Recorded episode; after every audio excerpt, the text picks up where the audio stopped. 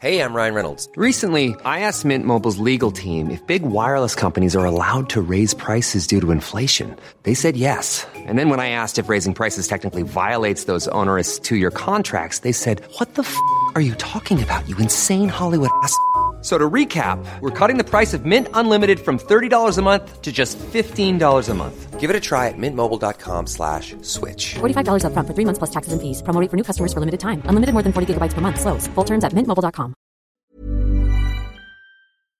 Hey, everybody, welcome back to Alpha Chat, the business and economics podcast of the Financial Times. I'm Cardiff Garcia, And I'm Shannon Bond. and we are not actually here, Shannon. No, we're not. We're not in the studio right now. We are Uh, in your ears, however. We are, yeah. We're, we're coming to you, our listeners, from the recent past. Shannon and I are actually in Washington, D.C. right now. We're working on a special election episode, which we are going to be playing for you on Monday, February 29th. So that is something to look forward to. But Shannon, we should talk about the U.S. election as we so often do, and as I'm positive a lot of our overseas listeners also are interested in. You came across a couple of stories uh, over the weekend that were uh, really interesting and say something about where this election might be headed. Yeah, so I think, you know, there's been a lot of interesting discussion, particularly looking at the Democratic primary, about the role of, of women voters this time around. Um, not just because you have a female presidential candidate in Hillary Clinton, but also because, uh, particularly on the left, there's a lot of a lot of the issues that seem to be resonating both among Bernie Sanders supporters and Hillary Clinton supporters are issues that we've talked about, things like gender pay equality and, you know, family leave, like issues sort of with the workplace, right? Sure. So there were a couple pieces this weekend that I thought were were be a good read for our listeners and good to discuss. The first one is um, actually an excerpt from a new book by Rebecca Traister. The excerpt's in New York Magazine.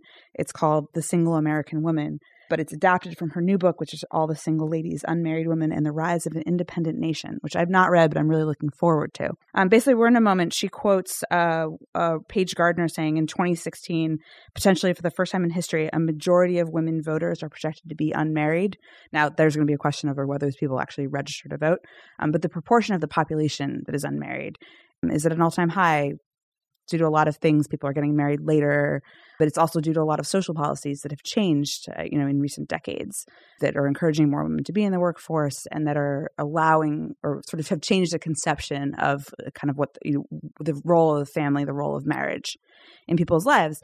And Traister's argument is that this group of women represents a, a really powerful force politically at this point, given just given the high proportion, frankly, among both Democrats and Republicans, of you're going to see of women who are unmarried. And do we have some sense of how that's uh, shaping things uh, for each party? In other words, uh, are are women voters or likely voters in the case of the primaries are they going towards one or another of the candidates in either party? Well, it seems uh, one of the interesting splits that's happening on the Democratic side, and you saw this coming out of with the three states that have voted so far, right? So in Iowa, New Hampshire, and Nevada, that younger women tend to go for Bernie Sanders and older women tend to go for Hillary Clinton. And there's some interesting theories as to why this is. Gloria Steinem, you know, got a lot of flack for essentially saying that women should be voting for Hillary because they're women. But actually, kind of buried in that argument, this did not get picked up as much. But she was actually making this broader point that as women get older, they tend to get more radical. Whereas as, as men, when men get older, they tend to get more conservative. And her argument is that men tend to accumulate power as they get older, whereas women tend to lose power. And so for older women, it becomes more pressing, sort of the idea that I'm going to vote for a female candidate. Whereas for younger women, they're drawn to a lot of the issues that both candidates are, you know, talking up and presenting as incredibly important. But you know, for a lot of them are saying, you know, yes, I want a woman pre- president, but it doesn't have to be this woman. And I'm, you know, I'm finding really appealing Bernie Sanders' message of economic injustice.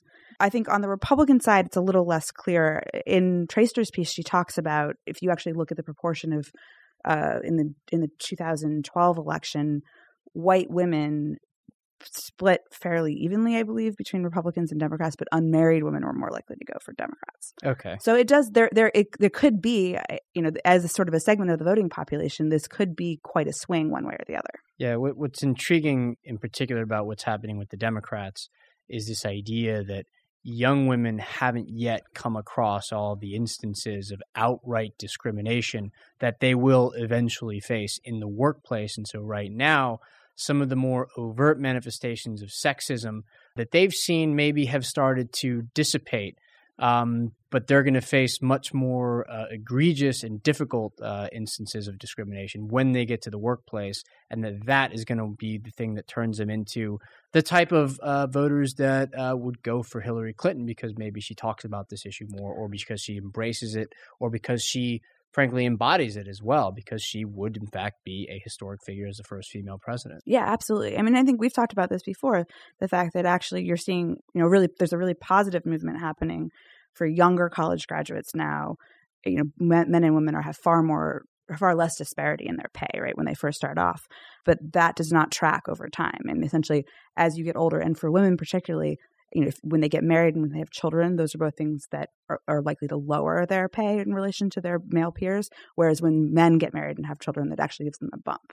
So you see that kind of that gap widening. And exactly as women get older, it becomes more apparent to them. And that might be one reason that would tip them. By the way, as an unmarried, childless male myself, okay, that's annoying as well. In other words, the idea that married men with kids get a bump, that's kind of BS, right? But let's stay on topic here because. well, no, but that is but, actually another part of Traister's argument is what we're seeing actually, like what, what she's arguing, this is actually a really profound social shift. Sort of, she says it's as profound in terms of a political rupture as the invention of birth control, the sexual revolution, the abolition of slavery, women's suffrage, and the women's rights, civil rights, gay rights, and labor movements. Mm-hmm. Because she's saying it's it we're we've basically constructed a society, particularly you know in the 20th century, the way that workplace laws happened, the way that tax laws were put into place. Sort of everything we've done in our society has been structured around the idea of a very traditional family, right? Where the man goes to work and the woman stays home and takes care of children. Mm. I mean, think about the way childcare works, think about the way the school day is structured. I mean, the assumption is there's going to be someone who can stay home. The assumption for men is that there's somebody who can help them, sort of support them, advance in their careers you know, I think for a lot of people in 2016, they're looking at that saying that doesn't have any relation to the way I live my life. Sure. And I guess something that we're just going to have to wait to see is how the evolution of the labor market itself also ends up having an impact on all of these issues. We know that for the last couple of decades, women have been graduating from college at a much higher rate than men.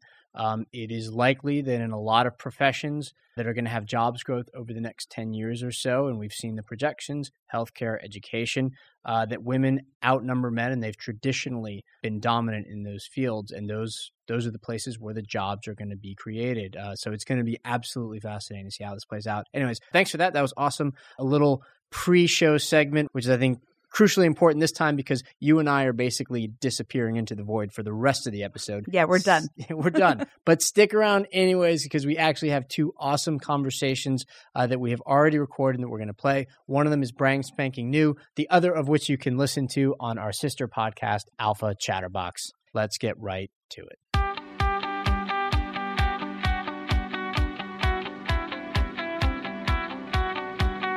First up on the show, another John Authers special. John, of course, is the senior investment commentator here at the FT, and he recently sat down with the author and hedge fund manager Jeff Gramm to talk about the rise of shareholder activism in public companies from the early part of the last century to now. That's the subject of Jeff's new book called Dear Chairman. And the two of them discuss some of the biggest boardroom battles in the history of public companies, from the proxyteers of the 1950s to the corporate raiders of the 1980s to the hedge fund activists of today. And then after, we're going to play a clip of my conversation with Clay Shirky and Emily Parker about the Chinese company Xiaomi. This was part of a long conversation about Chinese technology and information flows and the Chinese economy that I had with the two of them, and which you can listen to in full on Alpha Chatterbox. But first up, here is John Authers and Jeff Gramm. Jeff Gramm, I have to, to tell you that you really can read this new book of yours, Dear Chairman, like an airport novel. I can say that because I did actually read it from cover to cover in a plane not hmm. so not so long ago. Well, I wrote a fair bit of that book on a plane. Really? So well done. Now it obviously holds together, even though it's a series of episodes. You could almost say it's almost like a Jane Austen epistolary novel in that we have all these wonderful letters that different people have written to uh, to uh, chairmen of uh, of company boards over the years. Could I just start by asking you? It's it's it's an episodic history. What what were the main things you've learned from this? What inspired you to try to look at the history of corporate activism, and what did you mainly learn? Yeah, I mean, the inspiration was I mean, I had all these letters. Um, I kind of have been collecting them. At first, I just thought I would uh, collect them into kind of a reference manual. And then as I thought about that as a real project, that just seemed extremely boring and kind of pointless. And so I decided to try to write a, more of a narrative history.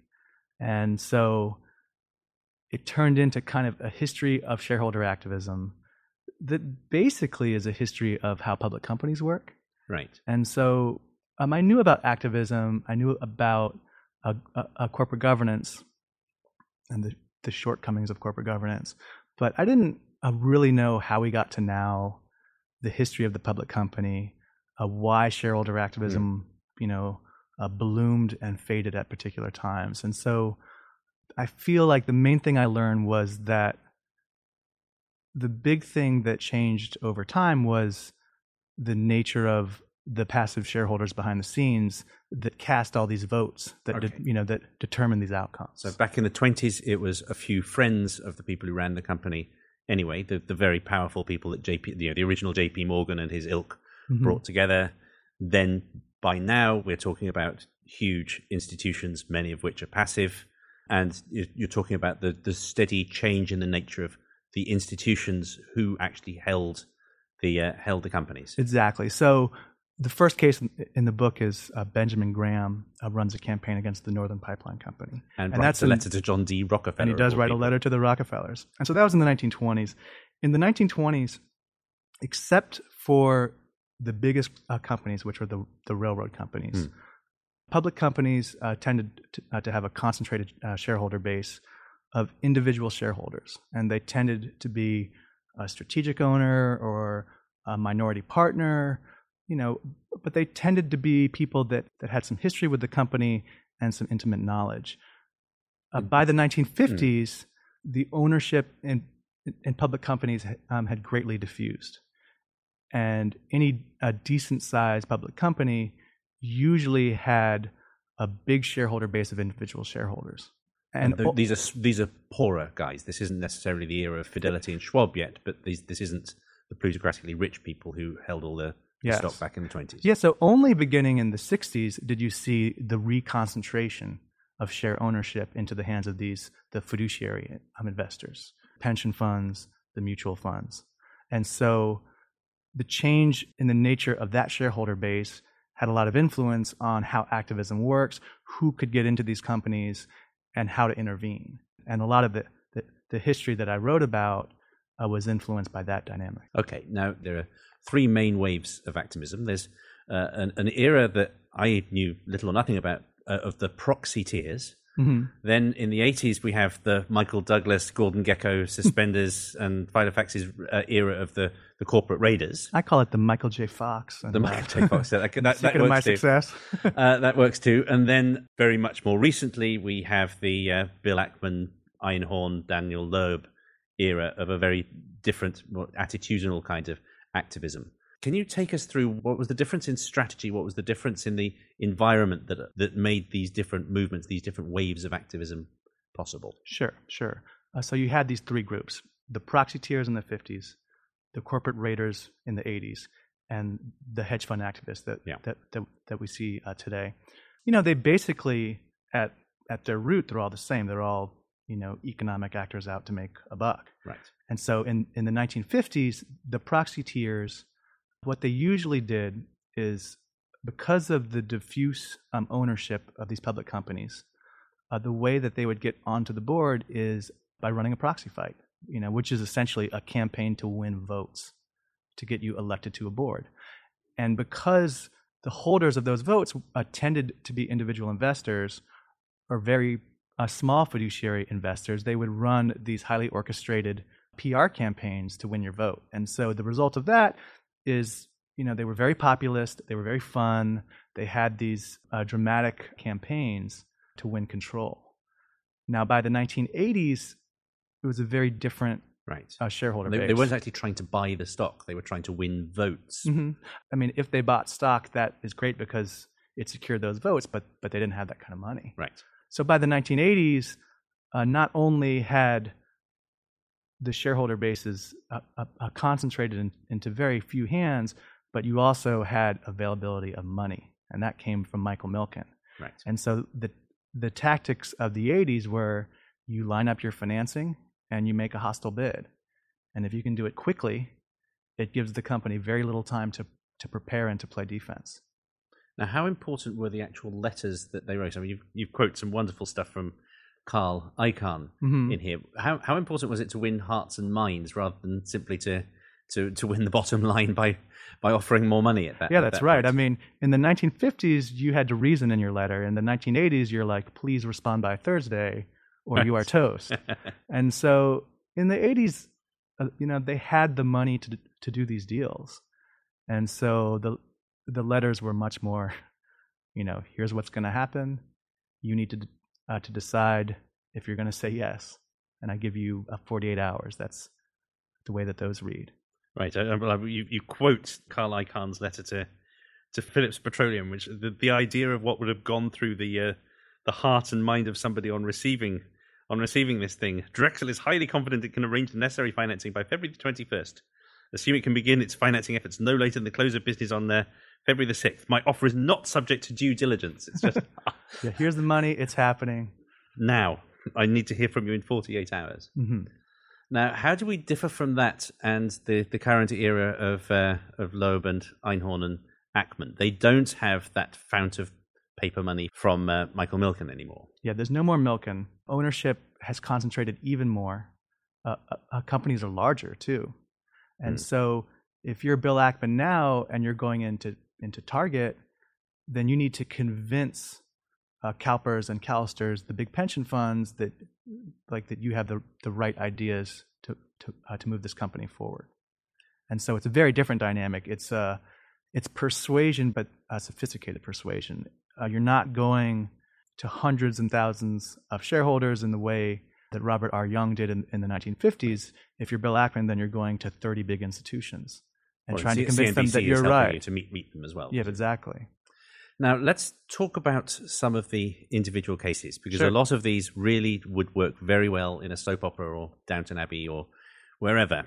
Let's start with Carla Carla Scherer. Sure, Carla Scherer. Let's tell us tell us the story of uh, Carla Scherer and her father's company. Okay, so uh, so Carla Scherer uh, was the daughter of, of, of the founder of a company called RP Scherer, and they made gel caps, pills. Carla was uh, by the 1980s the largest uh, shareholder in uh, the company, but also the wife of the CEO. And after a few years of seeing the performance at the company decline, she began to have this uh, this notion of is anybody on top of that situation? I have a lot of my uh, net worth uh, tied up in this company. It's not liquid, and is my husband uh, Peter really the right guy to be running it? Right, fairly uncomfortable thoughts to be having about your husband's, presumably. Now, now, who was on the board though? I mean, as I understand it, it's largely a lineup of his best friends. Sure, it's a reputable board, and and to be clear, it's a board of of accomplished uh, Detroit businessmen. But Carla knew that that they were all of Peter's buddies. They were all at the at the same country club, and so the Literally, first, right? yes, oh yeah, literally. And so the first thing that she did is uh, she got herself on the board. Uh, she went to Peter and said, "Look, all of my net worth is uh, tied up in this uh, company. I would like to know what's going on." And Right. so she gets herself on the board, which is I would love to know the exactly worst how that conversation happens. But yes, right. I think that nobody really wants their spouse to be there Mm. at their office all the time, right? And so she does get on the board, and and within a few years, she determines, like, look, this company is not very well run. It's in everyone's interest to sell it, especially my interest and the shareholders' interests.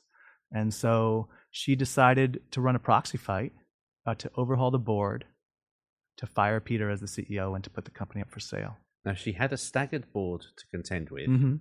and she obviously had a very difficult PR situation in that you you don't need to overhype this to make make her sound like Joan Collins in, in Dynasty or, or whatever. Exactly. I mean, the corporate defenses focused on her estrangement from Peter. It talked about how her lawyer for the proxy fight is her divorce lawyer, uh, things like that. Like they tried to paint her as kind of a scorned, irrational wife. And in the letter, like that she writes in the book, uh, she focuses on the key issues of of here are the are the profits that you have made as the shareholders. Here are the dividends that the company um, has paid, but here is what they have paid themselves. And so she won the proxy fight. Now, what's interesting is that it turns out that she was proved completely accurate, right? They, Yeah. they had over diversified, gone away from gel caps, and as soon as they adopted the kind of policies she was looking at, the value, what, doubled? Yeah, well, uh, they sold the the company for more than a uh, than a double from uh, the price of of when she joined the board. Uh, but also, um, uh, you did see tremendous success for the people who bought the company, and they sold all of the non-core businesses. They focused on on the core business and and had uh, tremendous success. And that's uh, kind of the hard part about that lesson is a lot of value got created for the owners of, of that business. But at that point in time, it had already been sold. Uh, the owners were not the original shareholders. And so Carla, she did well by the original shareholders. She got them a fair price. But the bonanza outcome happened after the company was sold. And you have to ask yourself, why is that the case? You know, could she have done this uh, turnaround on her own as a public company? And I think that the answer is that she couldn't have. That the like the shareholders only tolerated her leading this uh, revolt. They weren't going to trust her to actually Exactly. run it just because it was her dad who'd set it up Exactly. set out the original patents. Yeah, like the reason that she won was the promise to sell the company. Now, let's move on to one of the highest profile battles you have here in terms of both the adversaries were, were very big, which is uh, Ross Perot's time on the board of General Motors. Sure. And what's fascinating about this is that Ross Perot, in my opinion, comes over very well the way you've um, Mhm. written him up in this uh, episode. Um, but he essentially uh, accepts something akin to blackmail or a ransom or something like that from uh, from GM to leave the board. Mhm.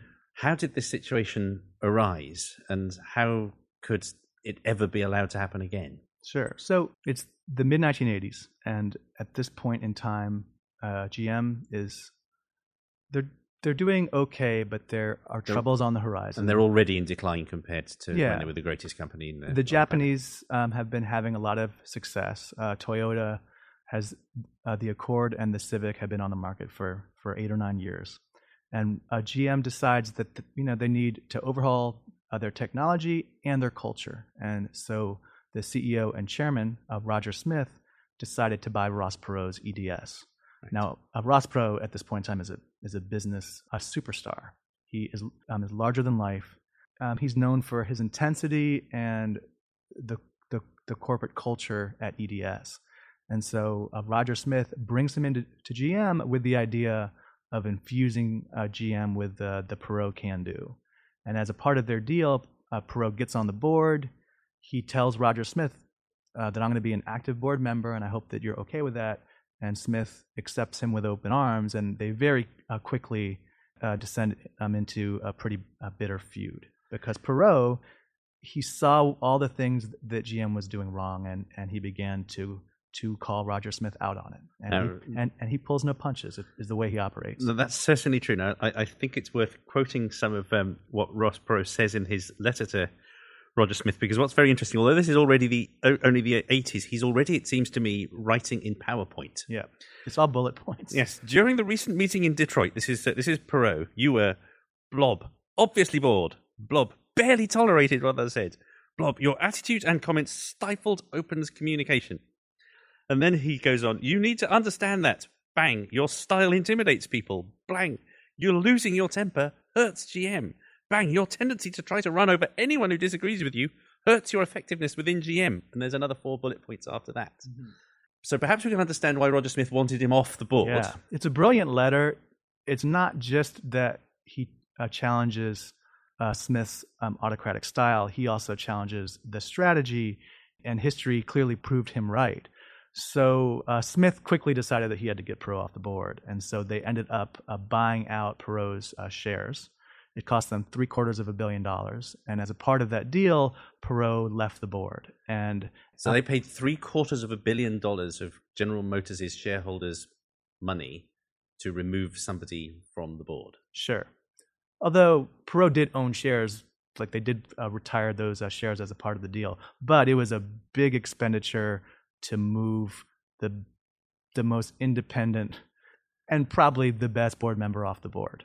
So so the shareholders completely freaked out, and and that was a major turning point, I think, in the history of public company governance. It, it was an interesting time to be a passive shareholder. So this was the late 1980s now, and Mm. if you're a, a a big pension fund, not only have you witnessed this horrible decline in GM, um, you have been there for the, uh, the era of the corporate raiders, and so Right. you know uh, you're seeing uh, green mail, you're seeing like these hostile uh, two-tier takeovers. All these things are are happening to enrich others at your expense. If it's a green mail, then the company is squandering their money to Just to uh, get a uh, raider uh, off their back. uh, to keep out the raiders, or at times the raiders are um, are getting uh, good deals on these extremely quick hostile buyouts, and so the shareholders uh, feel extremely disenfranchised. They don't know exactly um, how to fix these problems, and then Ross Perot and General Motors happens, and that uh, pushed everyone over the edge. Let's now move on to just the two cases that uh, capture the current day.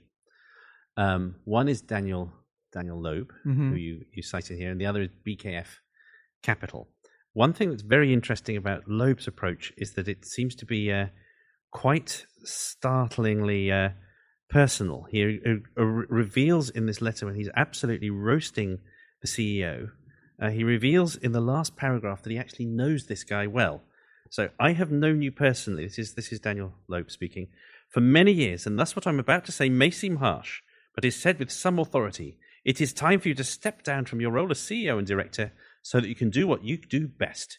Retreat to your waterfront mansion in the Hamptons where you can play tennis and hobnob with your fellow socialites. Sincerely, Daniel S. Loeb. Is it, is it really necessary to be quite that personal?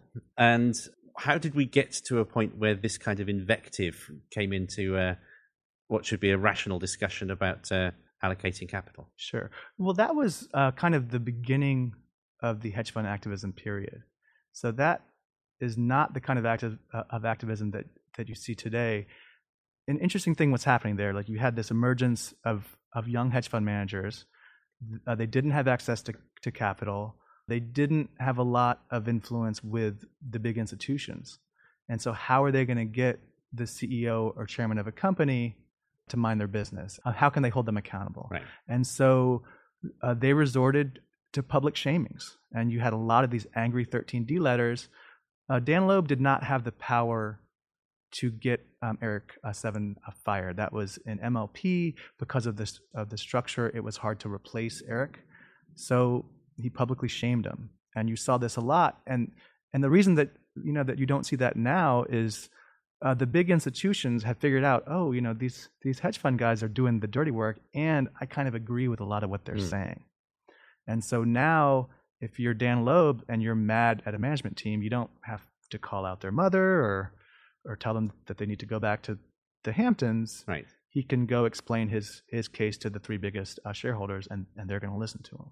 Finally, sometimes activism goes wrong. Mm-hmm. J.C. Penney and Bill Ackman is a is a recent example. The fascinating uh, example you mentioned in the book is BKF Capital, which Mhm. is uh, this very strange entity of a, a hedge fund held within a public company. What went wrong there? Well, it's an interesting case. It was a money manager, uh, a value money manager that also owned a bunch of hedge funds. At that time, hedge funds, it was at kind of the dawn of the industry that, you know, Mm. there was explosive growth ahead. They had a very profitable fee structure. And if anyone understood that to be the case, it was a bunch of, of other hedge fund investors. And so what happened is you had a group of hedge funds that decided to go after BKF Capital. And their complaint was that BKF was overpaying its employees. Mm. Uh, that you know they brought in $100 million of fees, but a lot of that capital went back to the employees. So it's a little bit of an ironical complaint From uh, somebody like coming from, Canal, right, Yeah, yes. well, from other hedge fund managers that also pay themselves the same way. But uh, what ultimately happened is uh, the activists, uh, led by Steel Partners, uh, uh, uh, they ran a proxy fight. They overwhelmingly won. they basically took control of the board. They forced out John Levin, the founder and the manager Yeah. of BKF. And within 18 months, all of the assets at, at, at BKF had walked out the In door. other words, all the fund managers, now that they were no longer being paid so well, just left to set up their own hedge funds and took- not just their clients the them. fund managers, but the clients also. All of the customers left, all the managers left. The stock essentially went to zero in less than two years. So an activist does need to have some kind of a grasp of being a, a management consultant of the actual business and of human psychology, I guess, as well, Yeah, rather well- than just the straightforward finances. it's a hard situation, and I think there are some nuances there. I mean, they did uh, the activists essentially destroyed the company, but But you know, the, you know, but they could have, tr- you know, there was a potential a good outcome for John Levin and the activists if they had succeeded in working together. I mean, it's interesting if you look at the, at, at the success uh, that Levin has had uh, since he left BKF. Mm. If they had been able to retain that into BKF, it could have been great for everyone. And it didn't work. I think the the feelings were too hard, and they were all angry at each other, and it, and it all fell apart.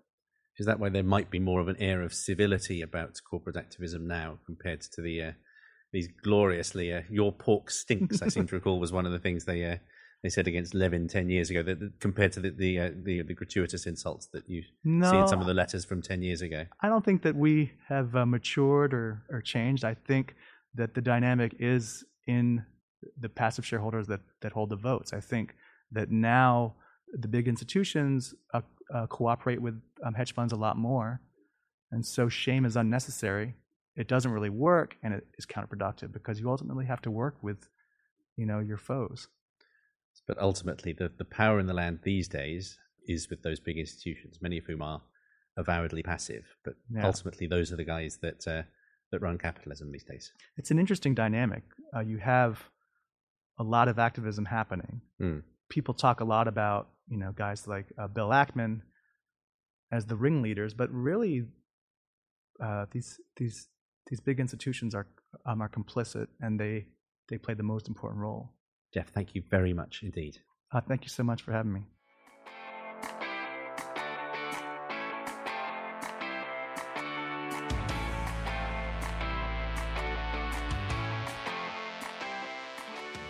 Hey, everybody, it's Cardiff again. Thanks to John for hosting that interview for us. And now you're going to hear a brief clip of my conversation with Emily Parker and Clay Shirky.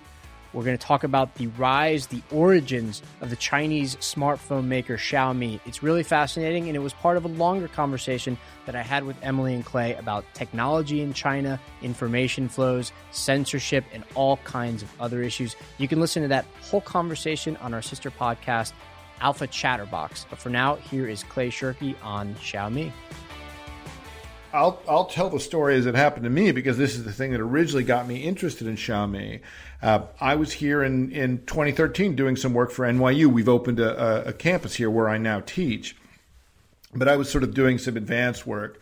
Um, I needed a mobile phone. I had gotten lost in a mall. There was a place that had this nice looking black phone. I was like, okay, I'll take that one. Whatever, you know, put a SIM card in it. Go back to campus. Every time I took that phone out of my pocket to do something, one of the Chinese kids would say to me, Where did you get that? They didn't ask, What kind of phone is that? They all recognized it. They said, Where did you get it? And I said, Well, I bought it at a store. And they said, That phone is sold out in all of China. Xiaomi had, had with the Mi 3, the phone I had gotten, had gotten the industrial design, operating system quality, cost triangle so right that it had become the sort of common desiderata of teenagers across China, and they had sold out. They couldn't keep up with the manu- with the with the demand from China. And I thought this is new, right? This is a phone where the industrial design comes from China. It speaks to the Chinese. They would speak of Lei Jun, the founder, in the same way that kids in the States speak of Steve Jobs. So I just started following the company. And the surprise turns out to be that although Xiaomi is quite a quite a capable industrial design firm, their real innovations are in the marketing and design and supply chain, not in the manufacturing and industrial design. So when I when I looked into the company and discovered they'd only been founded in 2010, right? They just they were just when I when I came across them, just in their sort of fourth year of existence.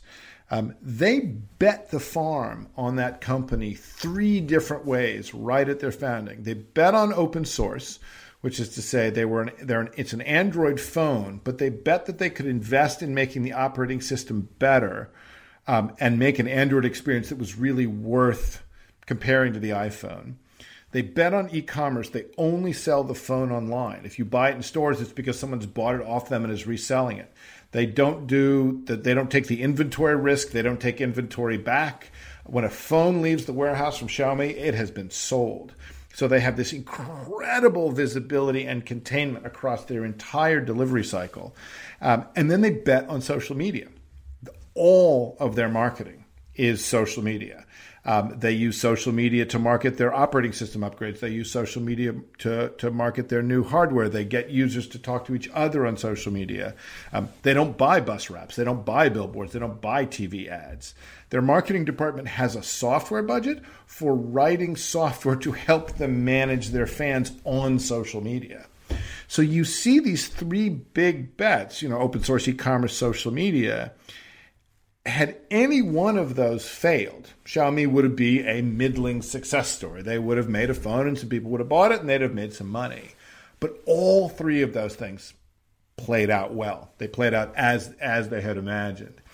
And I think something Americans often miss because of the sort of Apple centricity of our current ideal of innovation is that innovation can happen anywhere in a business. It doesn't just have to happen in the way the handset looks and works. And Xiaomi has actually innovated around the business process, how they make the phones, how they fund the phones, how they sell the phones, how they improve the phones. And that matters so much more than the look and feel of the phone itself. They've got that right. But what they've really changed is how you are a manufacturing company in the 21st century. Um, and in a way, I allude to this in the book. You know, 2014 was the best year Xiaomi will ever have because it was the last year anybody underestimated them.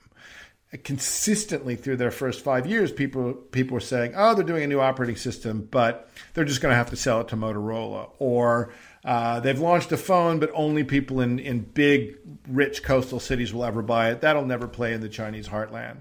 And just over and over again, people assumed that they were going to fail while they were on their way to becoming the most valuable startup in the world.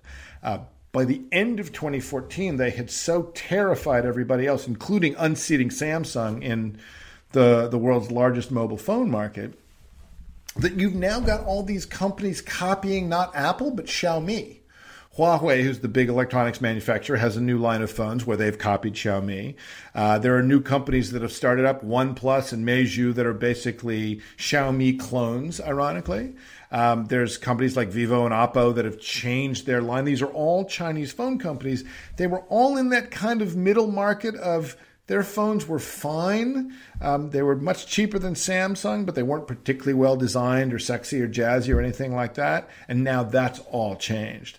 And so Xiaomi is now, unfortunately for them, competing in the world that they've made because they've become the company to learn from and the company to beat. And in fact, they just released their um, their end of year results and they missed their targets in part because the Chinese economy is soft, but also in part because they've shown everyone else how it's done. And I think that that, in a way, that's that's going to be Xiaomi's legacy as much as their phones, which is they've just changed the dynamics of the mobile phone market, especially in China. It's something else they did differently from Apple was that Xiaomi started as a software company, right? It got into hardware later. That has, I think, profound implications for the company, but it also might signal something about the way that business is going to be done, especially for manufacturers in the future. Can you talk about that for a little while? Yeah, well, so uh, it's exactly as you say. What they figured out was that for mobile phones, once Apple had set the model of it's a slab of black glass, you drag your finger over it to get stuff done, there's been very little innovation. The cases get thinner, screens get bigger, but really, a rectangle of touch sensitive glass has been the phone since 2007. So what Xiaomi realized was the the for sufficiently complicated hardware, the interface is the user experience.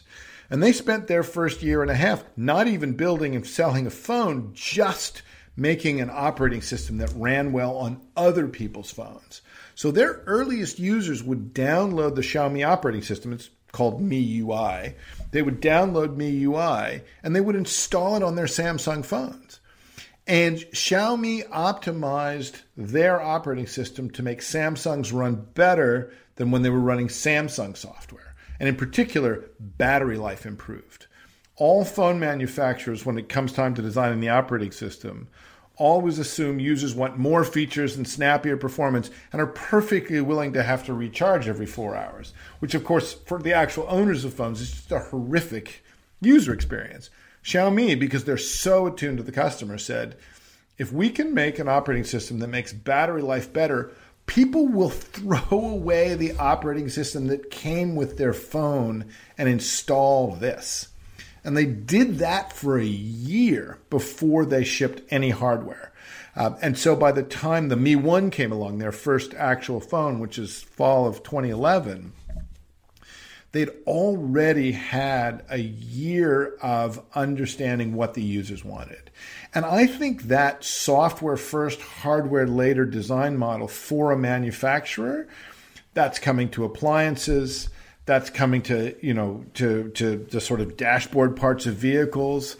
Once you separate the software and hardware layers, which is what computers do, the amount of innovation, the clock speed for innovation on the software side is much faster than the clock speed on the hardware side. And as you said, this is a model for manufacturing that I think recognizes that these devices are not only digital, but in many ways they are digital first. The customer's experience of them is around the software piece more than the hardware piece. You know, the, the, the amount of innovation that's going on right now in car dashboards is sort of similar to this. Once you've got the amount of screen real estate these cars have, you've got companies that are setting up saying, we're an automotive company that doesn't produce anything physical. And I think Xiaomi is the company that's shown how you get into the manufacturing chain with that emphasis on the user experience at the interface level rather than at the hardware level.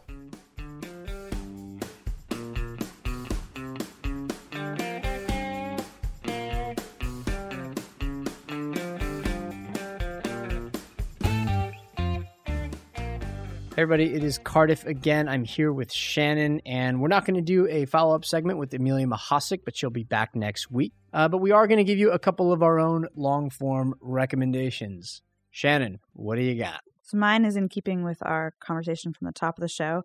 Um, it's a book I read last summer called Spinster by Kate Bolick. And she'd written written an article for The Atlantic um, that this book sort of grew out of. It's really fascinating. It's a book sort of about her own personal sort of life as an independent woman before getting married. She got married a bit later than historically the historical average. Um, and it's also sort of combined with a biography of several other women along the way, um, including Edith Wharton and Edna St. Vincent Millay and uh, Maeve Brennan, among others. And just a really interesting sort of meditation on what it means to live an independent life and the way we are that sort of chafes against, but can also be permitted by our society. Sounds excellent. What about you, Cardiff? I have a book recommendation that's meant to make everybody feel better. Okay. It's called The Upside of Down. It's by Charles Kenny. He's a development economist, and I'm going to be talking to him later this week for an Alpha Chatterbox episode. But his book is about all the ways in which the world is very likely to get better in the near future, so over the next few decades. And it's a kind of antidote, I think, to the isolationist and nativist and to some extent the populist sentiment that seems to be sweeping certainly the developed world now and which is i think accompanied by no small amount of defeatism. This book is about why the rise of all the other parts of the world that we don't spend enough time thinking about east asia developing economies africa why that process is both going to continue and why it's going to be really good for the rest of us here still in the in the West. Okay, so it's going to have a redounding effect. It's going to be beneficial, and the world is still going to keep getting better. That's a relief. It is indeed, but we have got to get going again, everybody. We are going to have a special U.S. election episode of Alpha Chat on Monday, February 29th. Definitely download our podcast. It's the day before Super Tuesday, which is when we're going to find out the winners of a number of different states' primaries uh, in the race for president here in the U.S. But Shannon, I think you've got a lot of uh, messages for our listeners before we formally close the show out. Get us going. All right, please give us a call and let us know what you think of the show, what you'd like us to talk about. You can leave a voicemail at 917 551 5012, or you can send us an email or record a voice memo and send it to alphachat at ft.com. We're on Twitter. I'm at Shannon Pareil, S H A N N O N P A R E I L, and Cardiff is at Cardiff Garcia. Also, if you want to help us out, we'd really love it if you could go on iTunes, give the show a rating, and leave us a review. You can let us know what you think there as well. Indeed, and despite all of our talk about the U.S. election, the truth is that the only voting block that matters to me and Shannon is from the Canadian Amy Keene, who does such an amazing job of producing and editing this podcast every week. Thanks for everything, Amy. And thanks to our listeners. We will see you here on Monday, February 29th for a special U.S. election episode of Alpha Chat.